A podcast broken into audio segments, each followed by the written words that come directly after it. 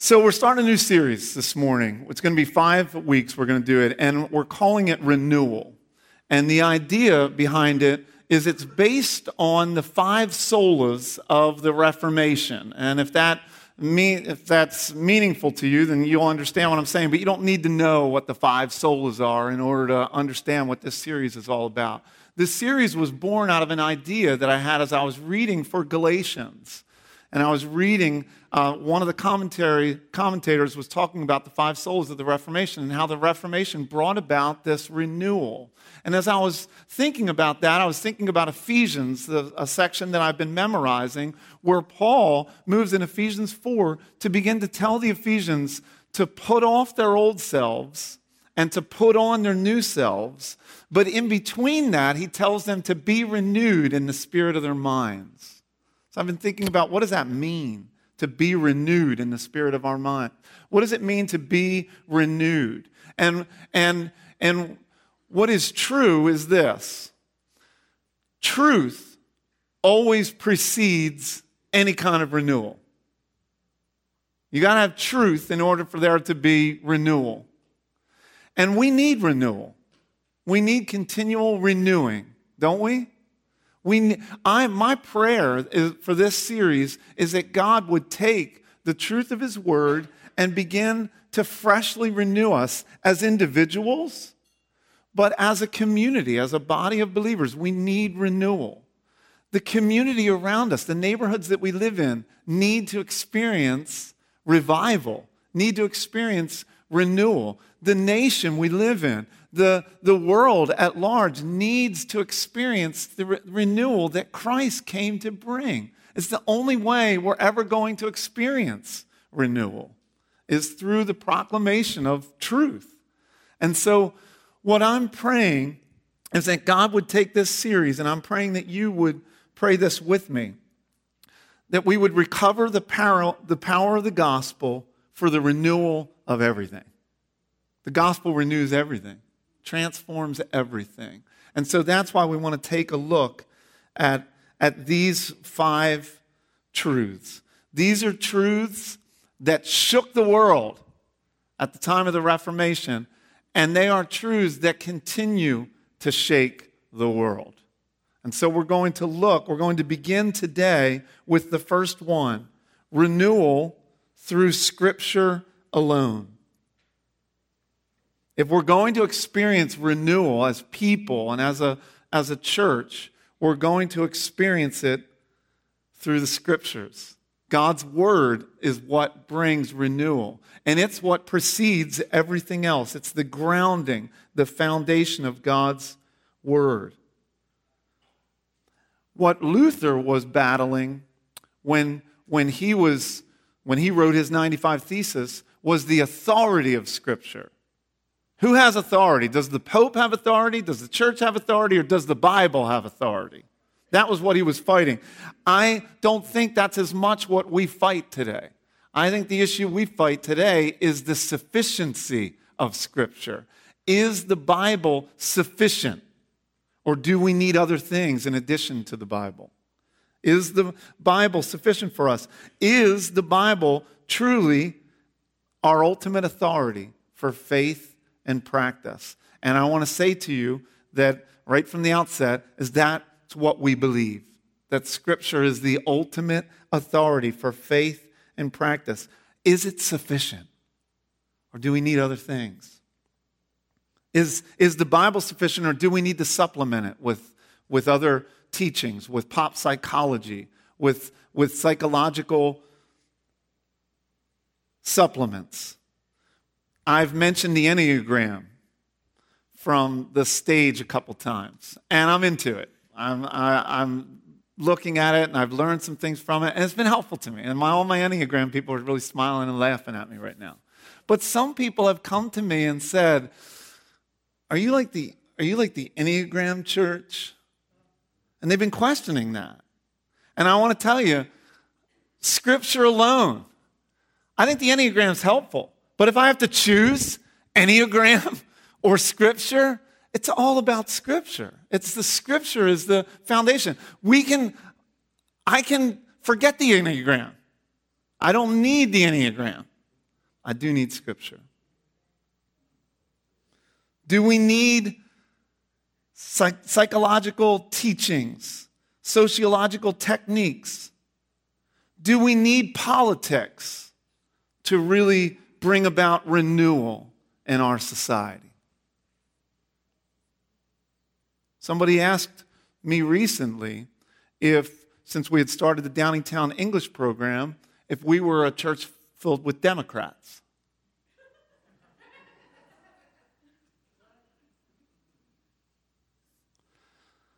I said, we're a church filled with people who are trying to love others the way God tells us to in the scriptures. This is not a, that's not a Republican thing or a Democratic thing. That's a Jesus thing. You hear me?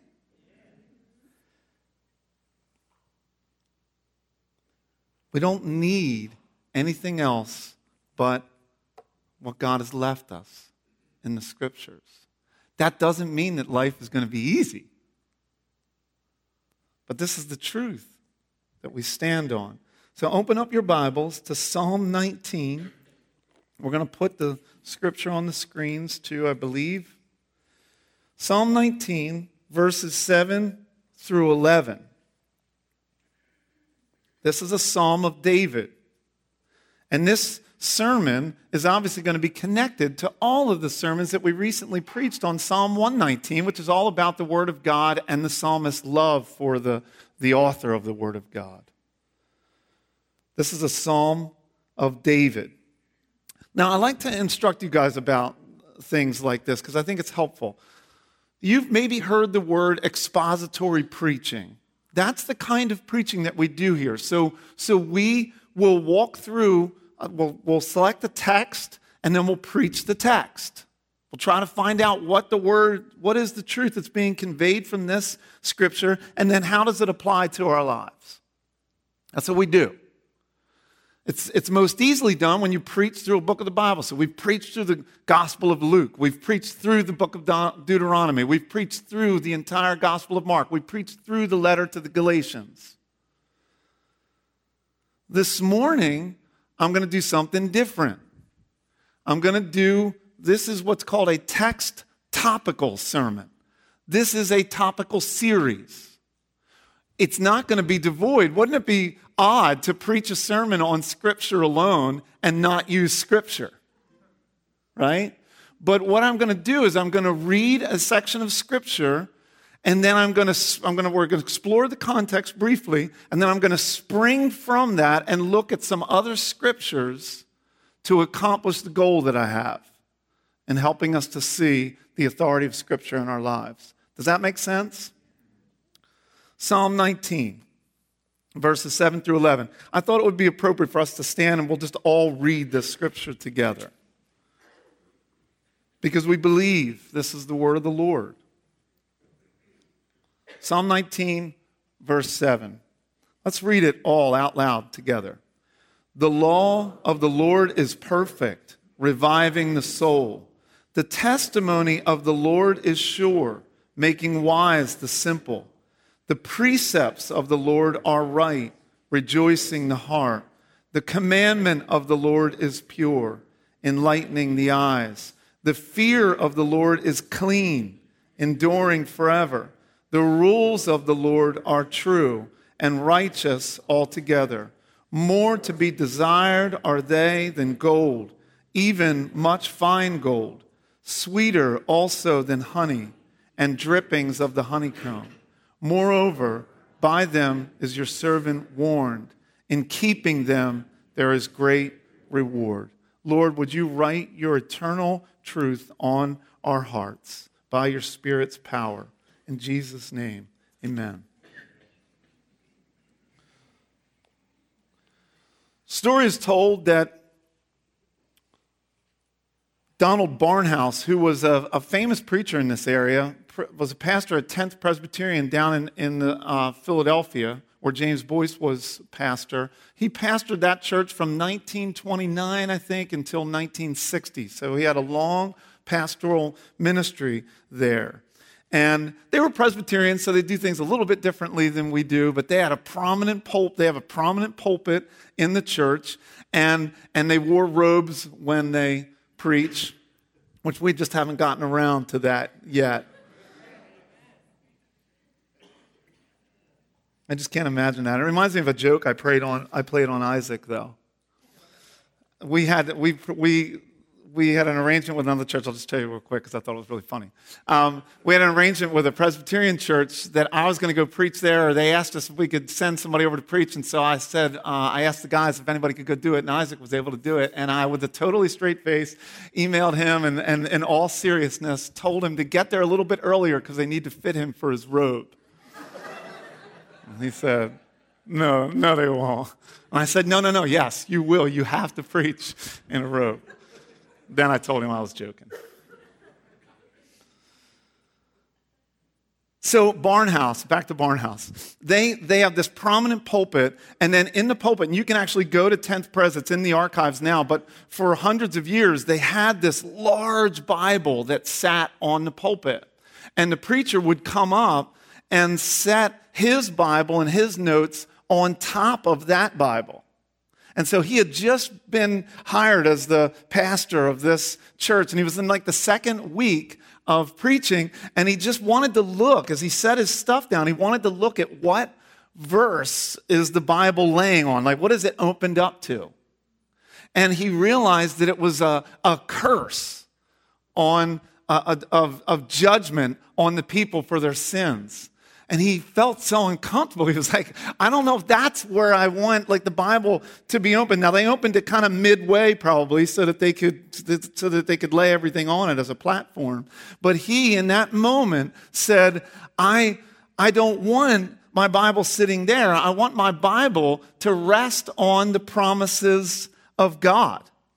And so he said it. He quickly thought, what what passage can I can I rest this on? And he went to Isaiah 55. And he set his Bible on this passage that said, As the rain and the snow come down from heaven and do not return to it without watering the earth, making it bud and flourish so that it yields seed for the sower and bread for the eater, so is my word that goes out from my mouth. It will not return from it will not return to me empty, but will accomplish what I desire and achieve the purpose for which I sent it.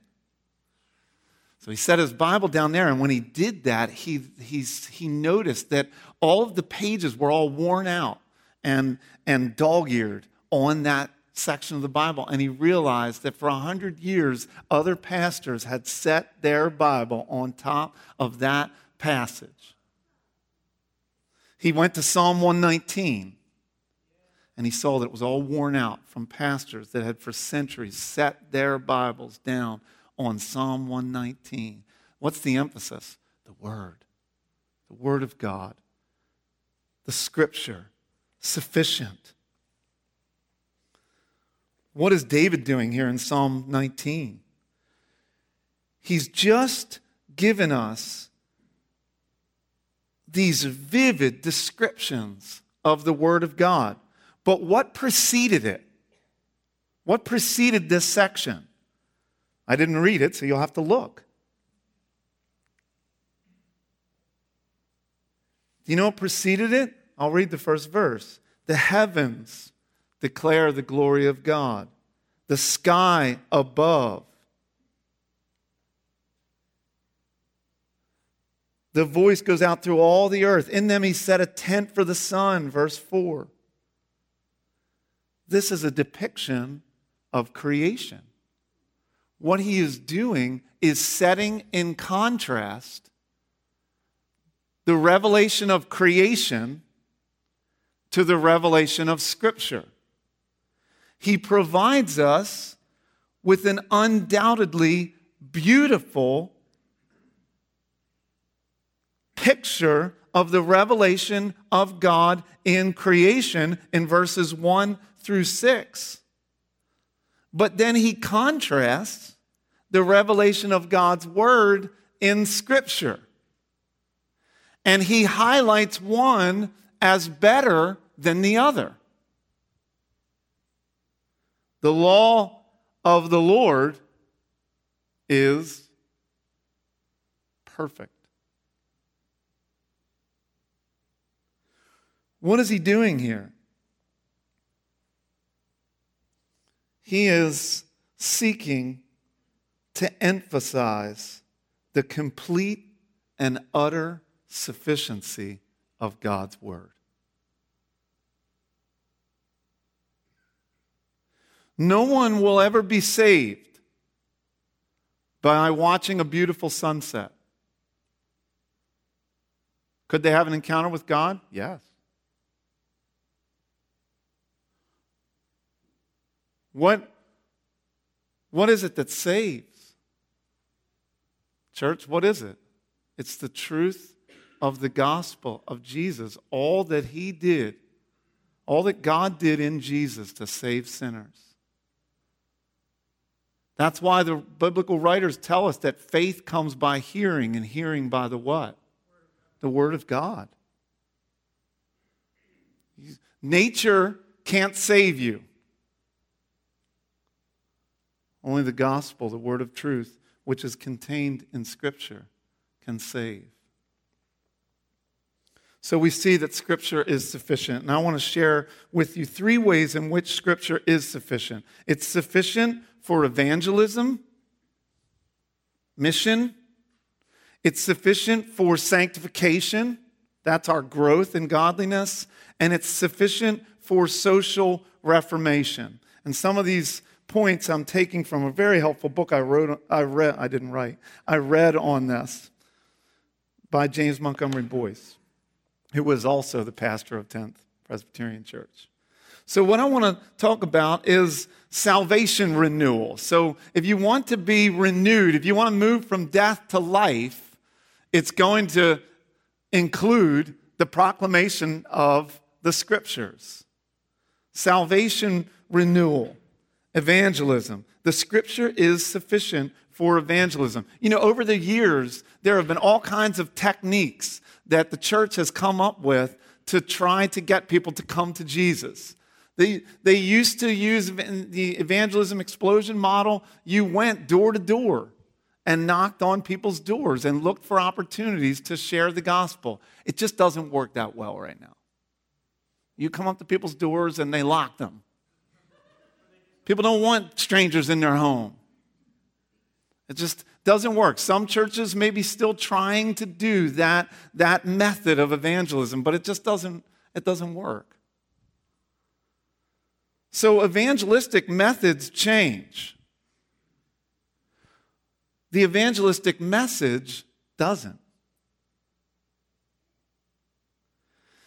It's really interesting that when you look at Jesus through the Gospels, how he approaches ministry.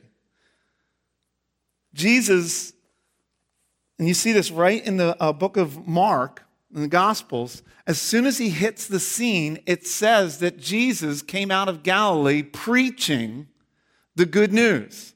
Jesus is first identified as a preacher of the good news. Now, he's going to come to be known as a healer, a miracle worker, but he's first known as a preacher. He's first known as someone who just comes to, to introduce the good news. And he told people, he said, Listen, the kingdom of God is here.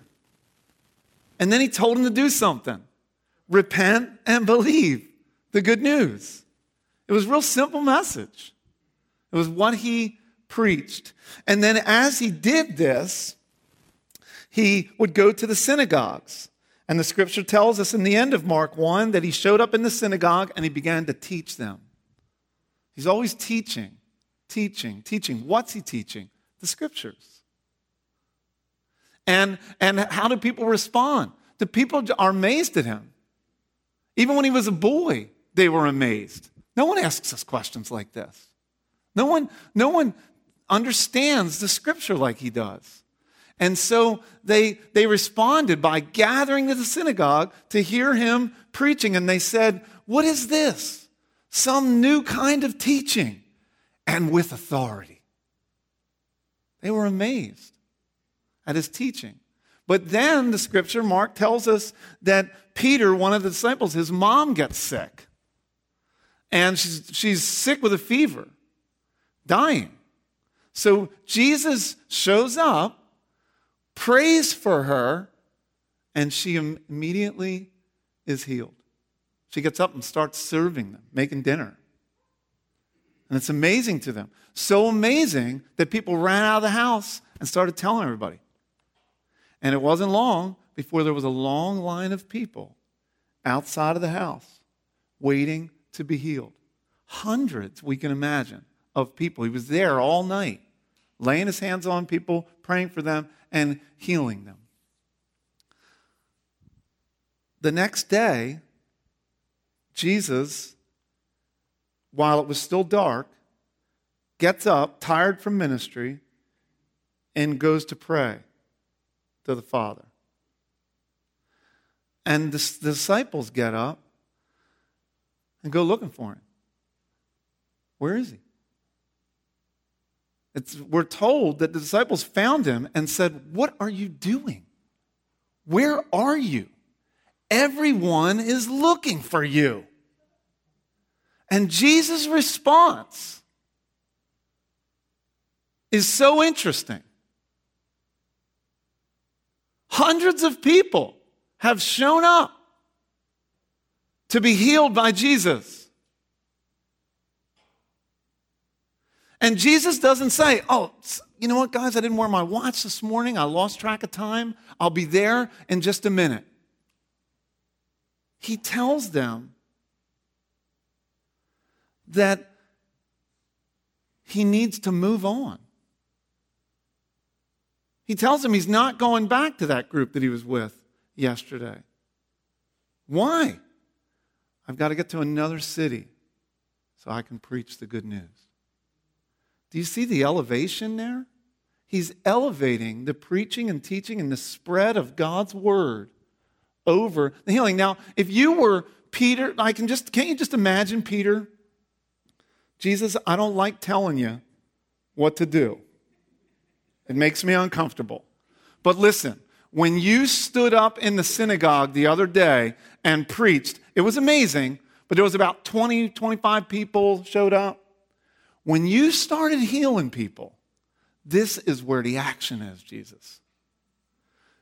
We just got to make some signs and we can have hundreds and hundreds. I can envision thousands and thousands of people coming to experience healing and we'll get this thing going right. We'll, we'll have this ministry thing down. And Jesus says, No, I'm, I'm going somewhere else where they need to hear the good news. Why?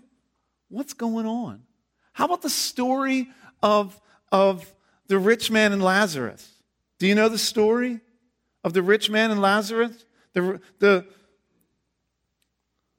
Lazarus is just a poor beggar who begged outside the home of the rich man for years and years and years and years. Lazarus dies and goes to heaven. The rich man dies and goes to hell. And he makes a request. Jesus tells this story. He makes this request. Will you let me go back? Not for myself, but will you let me, will you let Lazarus come down and give me a drink? Is the first thing he says. And then he says, Will you let me go back to my friends and my relatives to share the truth with them? Jesus responds No. No, you can't. Let them listen to the law and the prophets. He says if they won't listen to the word of God, then they won't listen to a man that has risen from the dead to tell them. The point is this miracles, not even miracles, save. not even miracles will sustain. Do you, do you know it's possible to be on the receiving end of a miracle? And this was Jesus' concern. This is why he wanted to keep the crowd small. This is why he didn't make his ministry all about healing. Did he heal people? Yes, he did. Should we pray for healings today? Yes, we should. But Jesus didn't make his ministry all about healing. He made his ministry all about the proclamation of God's word. And he healed people so that they might hear the proclamation of the gospel, that they might be saved. Wouldn't it be awful to have a healed body and go to hell? This is, this is what Jesus is saying. That, that miracles won't sustain, a miracle alone won't save. Just because we do good deeds doesn't mean that that will save us or the people that we do them for. We've got to preach and proclaim the truth of God's word. It's the only way that anyone will be saved. Scripture alone brings salvation. This is why part of our mission statement is to reach people with the gospel and release them with the gospel. There's another part, we're going to talk about that in a minute, but you reach people with the gospel of God's truth. And then you build them up and you send them out, like we sent the Goins, like we sent, like, like we, we want to send the Hartzels, like we all should be sent out into our communities with the truth of the gospel. I'm bogging down here. Let me keep going the sufficiency of God, of the scripture, I'm sorry, for evangelism, the sufficiency of scripture for sanctification. And when I talk about sanctification, I'm talking about our ongoing growth in godliness. No one is saved into holy perfection, right? Raise your hand if you are. I want to talk to you afterwards. We have this ongoing, continued battle with the presence of sin. It's dominion defeated by Christ and his cross and the resurrection, but its presence remains. And we all battled with it at some point this last week, and we're battling with it right now, and we'll battle with it tomorrow.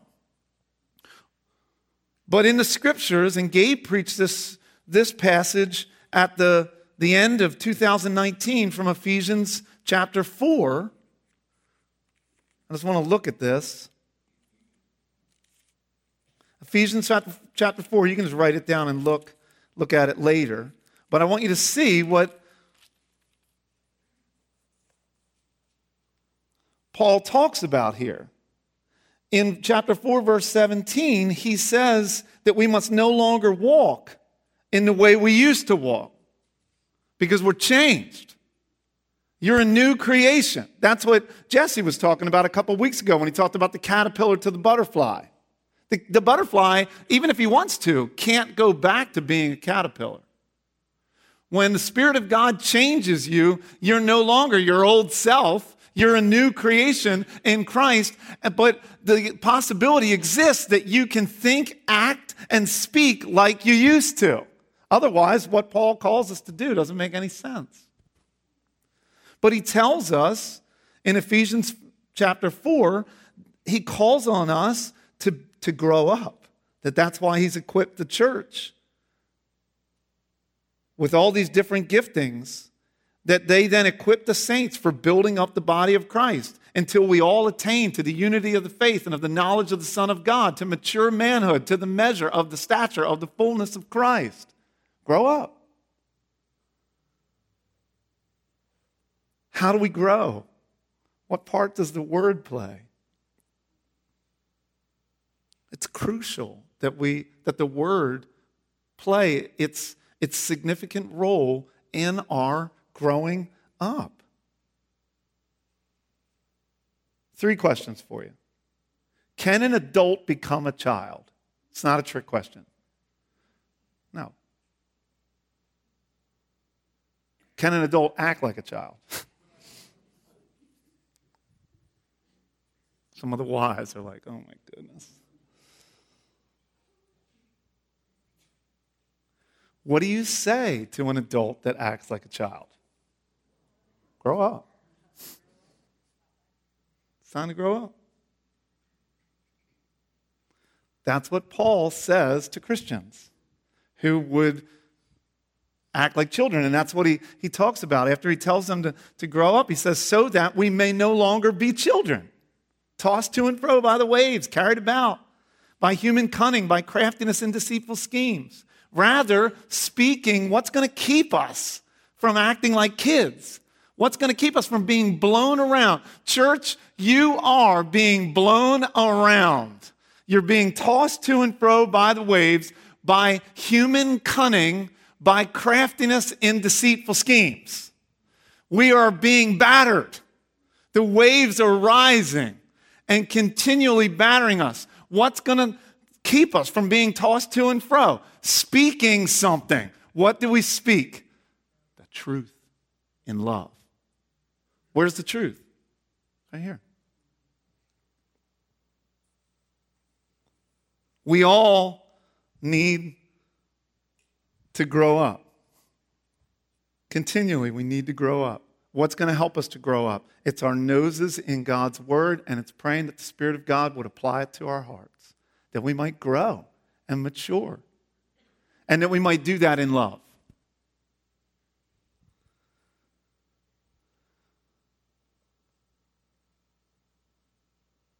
This is why build is such an important part of our mission statement. We reach people with the gospel, we release them with the gospel, and in between, we build them up in the gospel. And this is something that we've talked about. We need to do better at this. We're thinking a lot about this. The elders just gathered on a retreat, and we're talking a lot about how can we do the best we can do to ensure that you guys are built up in the gospel and that you're not kids being tossed to and fro by the waves. But I also want to say that we want to do that in a way that doesn't remove our responsibilities to reach and release. That was the error we made before. We emphasized reach and release maybe at the expense of building. But we don't want to do, we don't want to, we don't want the pendulum to swing too far and just make it, it's all about us. We're just going to insulate and we're going to get really strong and built up. We're not going to do anything. That would be to make an equal mistake, wouldn't it? We gotta, we gotta keep working all of the muscles at once reaching, building, releasing. But the Word of God plays such an important role in our growth and our change. And change, we know, is typically slower and more laborious than we like. It's hardly ever fast, isn't it? Is it fast in anything? Dieting doesn't go that fast physical training. You don't get extremely strong after a week at the gym.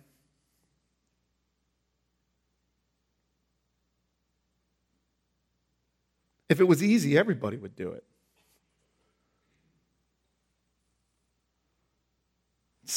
Slow, laborious some of the areas I do think that God has changed me in some significant ways when I think back on my life and following Jesus. But there's some areas that I feel like, am I even changing? And if I am, the measurement is done in millimeters. It seems like it takes so long. Am I alone in this? Do you ever feel like it just takes so long to change? Or you take one step forward and take 10 steps back? I was just looking the other day in my study and, and I have one shelf of my study that is filled with journals. And those journals, all they are is my interaction with God over His Word. I haven't even looked at the old ones. I don't know what they say. I want to look at them. But you know what they represent? They represent my relationship with Jesus and my interaction with Him over His Word and the slow change that He has brought about in my life. I know I'm not the same man as the, the, the first journal that was written in 20 years ago. I know I'm not. You're not either. Because God is slowly changing you by the power of the Spirit, applying the Word to your hearts. Amen? Aren't you thankful for that? All right, I'm skipping the third point, and I'm moving to my conclusion because I really want to hit this conclusion. The third point was this I'll give it to you and you can think through it. The sufficiency of Scripture for social reformation, for change in society, for making a difference in our communities and in our nation. It's the Word of God. Now, I'm going to touch some things in the conclusion that'll, that'll connect to this final point. But I want to point out a, an important danger that we are all facing right now, and we're facing it uniquely. What I'm talking about, what the reformers talked about, Scripture alone was translated as sola scriptura. Scripture solo, Scripture alone. There is a danger.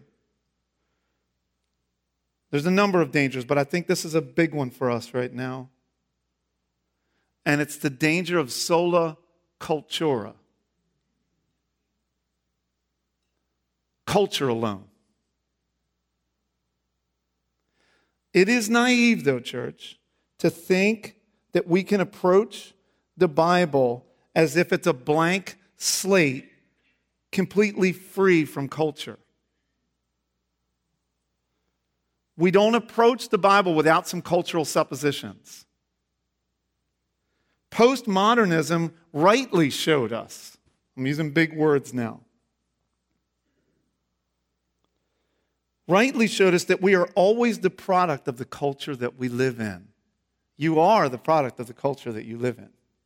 You might not like that, and it's not necessarily a bad thing. There's a lot of good things about our culture.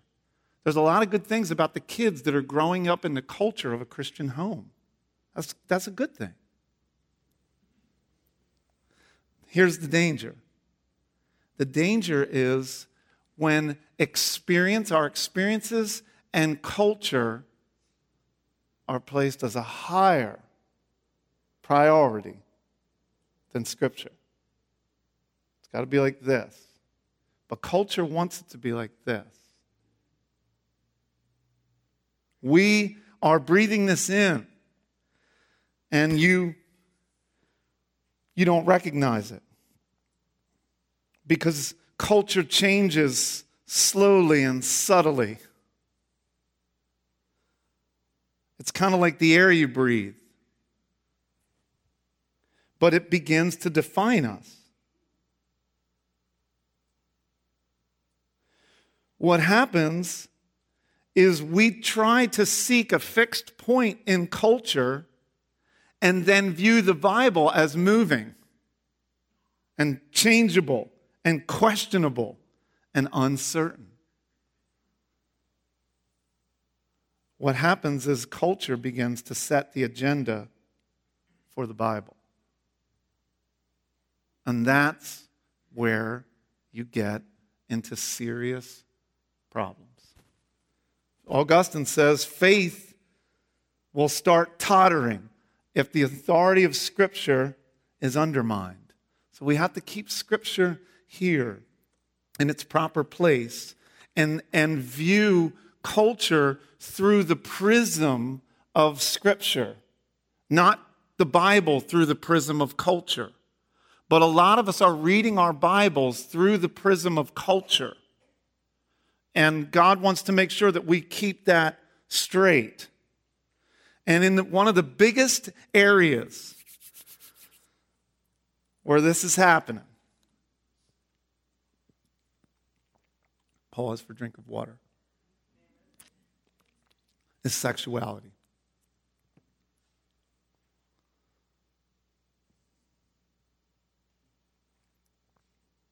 I sit and I take, you guys know I'm doing my master's degree at West Chester in communications. And I sit with a group of people that are becoming my friends, but who definitely view everything through the lens of culture. Culture is the highest authority.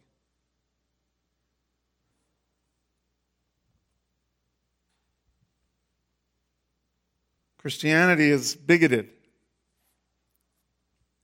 The Bible is outdated. Christians are backwards.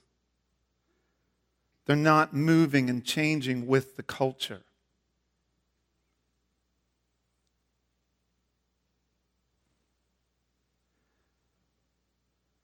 I'm trying to navigate that the best that I can. You're trying to navigate it, I trust, the best that you can. Probably need to have more discussion about these things, maybe a preaching series on these things. My point today is, church, this scripture is sufficient we can navigate whatever cultural changes and whatever cultural waves we ride if we look through the lens of Scripture. And I also want to challenge us with this. We've got to look through the lens of the whole Scripture because there's some Christians that are doing wrong things. They're, they're, they're trying to, to deal with culture, trying to confront culture in a way where they're only reading part of their Bibles. We do this. I'm sure I'm guilty of it as well. There is a group on campus. We had a discussion the other night. There's a group that shows up on campus. I don't even know their name. I think it's called Matthew 24 or something like that. In the name of Jesus, they are standing on campus doing things that they think to be right, but confronting culture and hanging, holding signs that say homosexuals go to hell. They're doing it in the name of Jesus. The things that he was saying were so appalling that I literally felt the hair on my neck standing up. Now, I think if you were to ask him, he'd say sola scriptura.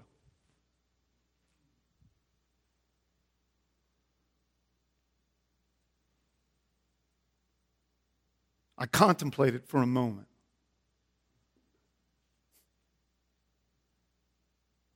Engaging him. They had a crowd, everybody was shouting at him. That's what they want. They want a crowd. And I thought, I am going to take this guy down right in front of everybody.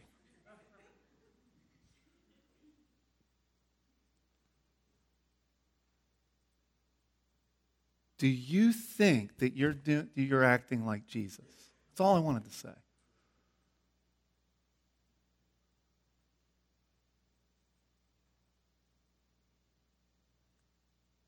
I, then I wanted to say, have you ever read your Bible?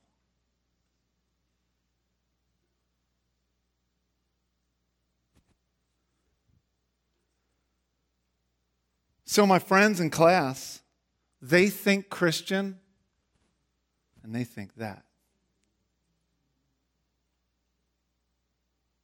So, I'm tentative about outing myself as a Christian until I can explain what I mean by Christian. And what I mean comes from here. And I think I've heard some of them say, oh, there's Christians, and there's Christians like Kenny. They put me in a different category. And what I'm hoping is that the reason why they're saying that is because I'm trying to be like Jesus. And the, where, the, the place that I find how I can act in a culture that is hostile to Christianity is where I always found it. It's where we always will find it. It's right here in the pages of Scripture.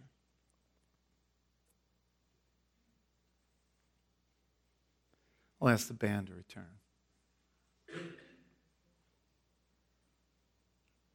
If we abandon the authority and the sufficiency of Scripture, then it will only be a matter of time before we abandon our faith. As Augustine said, our faith will start tottering if the authority of Scripture is undermined. So, church, if we want renewal in our culture, if we want to see lives changed and renewed around us, it's going to be because we stand on the authority and sufficiency of Scripture alone. I hope we don't have a big Bible up here like Barnhouse had. We don't lay it on top of the scriptures. I love that story. But I hope that as long as Brandywine Grace exists, that whatever pastor gets up here on Sunday mornings, I pray he brings his Bible with him. I pray he opens up his Bible and, and speaks from the truth of God's word. Because as soon as we stop doing that, we exist to be a church, a real church. And we won't be light, we won't be a city on a hill. That's going to be challenged in the coming days. I think bright days are ahead of us for, as a church, but I think tough days are ahead of us culturally. And I think there's a lot of people that have, that have thought they were Christians because they got up and went to church on Sunday mornings. And what you believe and whether you really believe this is sufficient is going to get tested in the coming years. And I think the next generation of kids are going to have it really challenging. Really, really challenging. But I have hope. Why? So this. It's because of this. Let's finish where we started. Let's stand, go back to Psalm 19. And read it together.